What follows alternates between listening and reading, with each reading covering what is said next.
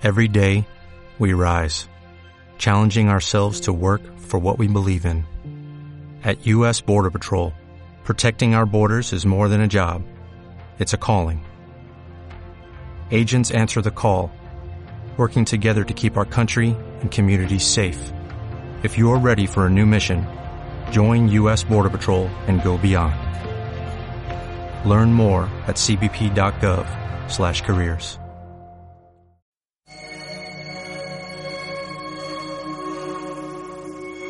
La alegoría de Venus y Cupido, también conocido como el triunfo del amor, es un cuadro renacentista que pintó el artista florentino Bronzino.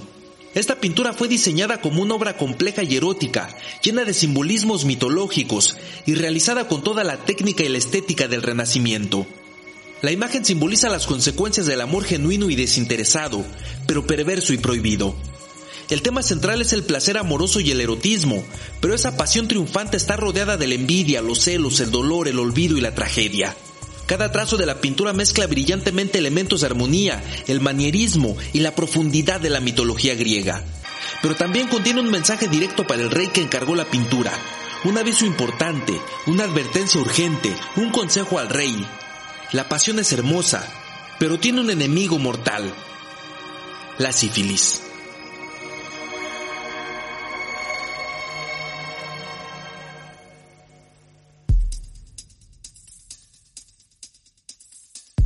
La cotidiana aventura de ser humano es extraordinaria.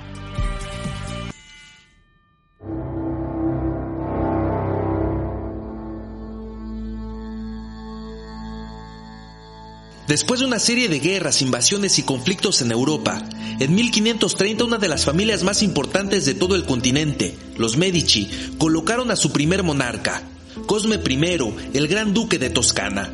Durante su gobierno, los Medici dominaron toda la zona, consiguieron desarrollo económico y estabilidad política. Y además de ricos y poderosos, los Medici también eran devotos de las artes, y uno de sus ejes de gobierno era el apoyo a artistas de todo el continente. En 1539, los Medici seleccionaron a Bronzino como uno de los pintores oficiales al servicio de la corte. El estilo del Bronzino era formal, frío y rígido. Esa carencia de calidez y sentimiento lo hacían apto para pintar más alegorías y menos temas religiosos.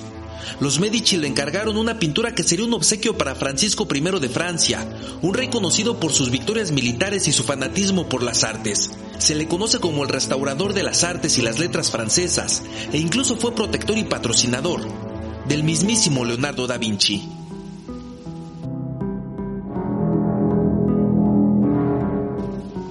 En este contexto, el broncino tenía que crear algo memorable, quizá lo mejor de su carrera, y así realizó en 1545 una obra, de verdad, extraordinaria.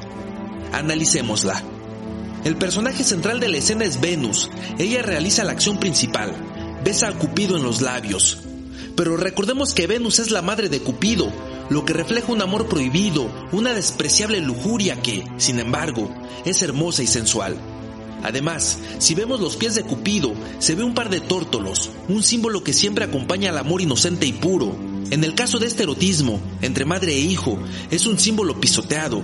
Pero además de eso, en la mano izquierda Venus carga la manzana de la discordia que provocó la guerra de Troya, y en su mano derecha Venus sostiene la flecha de Cupido.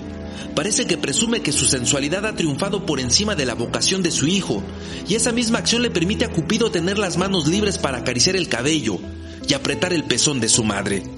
Por la forma en la que él responde al beso jugando con su lengua, su mirada y sus caricias, reconocemos que no se trata de un amor filial, no son actitudes naturales de un hijo a su madre. Es evidente que entre madre e hijo hay una carga erótica, una profunda atracción sexual.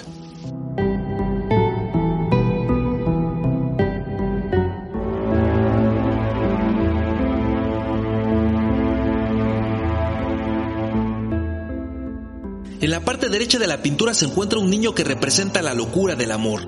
Su cara es la de un demente, pero sus actitudes son tiernas y nobles. Lleva entre sus manos pétalos de rosas que va a arrojar a Venus y Cupido. Pero veamos sus pies. En su tobillo izquierdo lleva cascabeles, lo que significa júbilo y alegría. En otras palabras, placer. El otro pie está pisando espinas, lo que refleja que el amor, así como produce placer, también va acompañado con el dolor. Por la cara del niño. Está celebrando el momento sin quejarse de sus heridas. Es la ceguera del enamoramiento que no reconoce el dolor.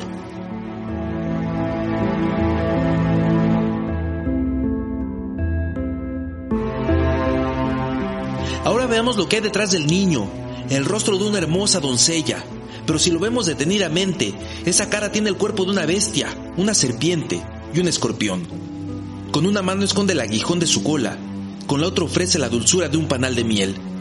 Esa niña es la mentira, las dos caras que mostramos cuando engañamos a quienes han confiado en nosotros.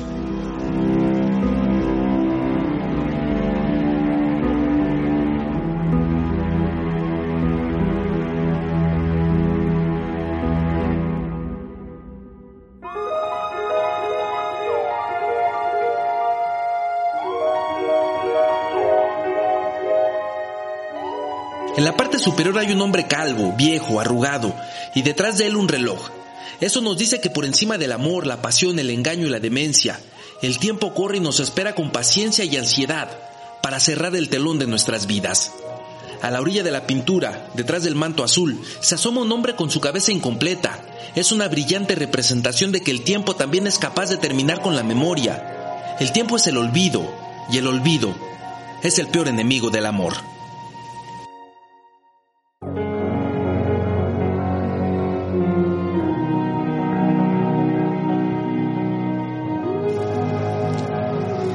Si bajamos un poco la mirada, vamos a encontrar a un ser que se lamenta. En el contexto del triunfo del amor se le asociaba con el dolor de los celos y la envidia, el drama del amor frustrado. Pero si lo vemos con atención, vamos a encontrar a un hombre con un problema físico. Su gesto de sufrimiento es más material que emocional.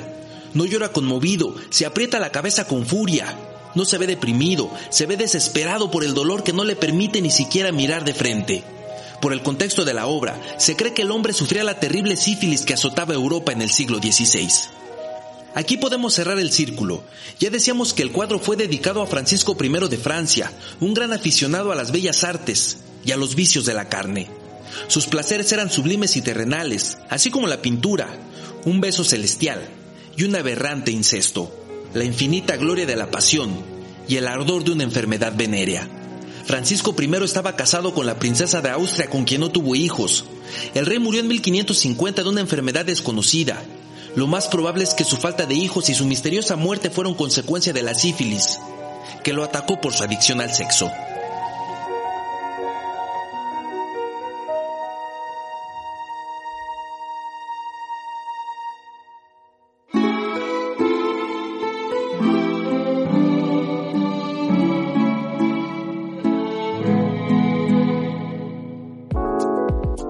El cuadro mide 146 por 116 centímetros y se exhibe en la Galería Nacional de Londres desde 1860.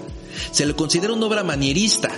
Eso quiere decir que está saturado de figuras artificiales y forma poco naturales, aunque todos los elementos en la pintura están acomodados como un precioso rompecabezas en donde las piezas se ven amontonadas, pero no pierde la armonía.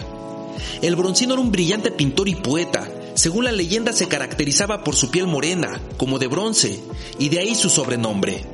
El broncino siempre usó una máscara para mostrar lealtad, pero escondía en sus obras mensajes secretos, críticos e irónicos, como el mensaje de la sífilis al rey francés.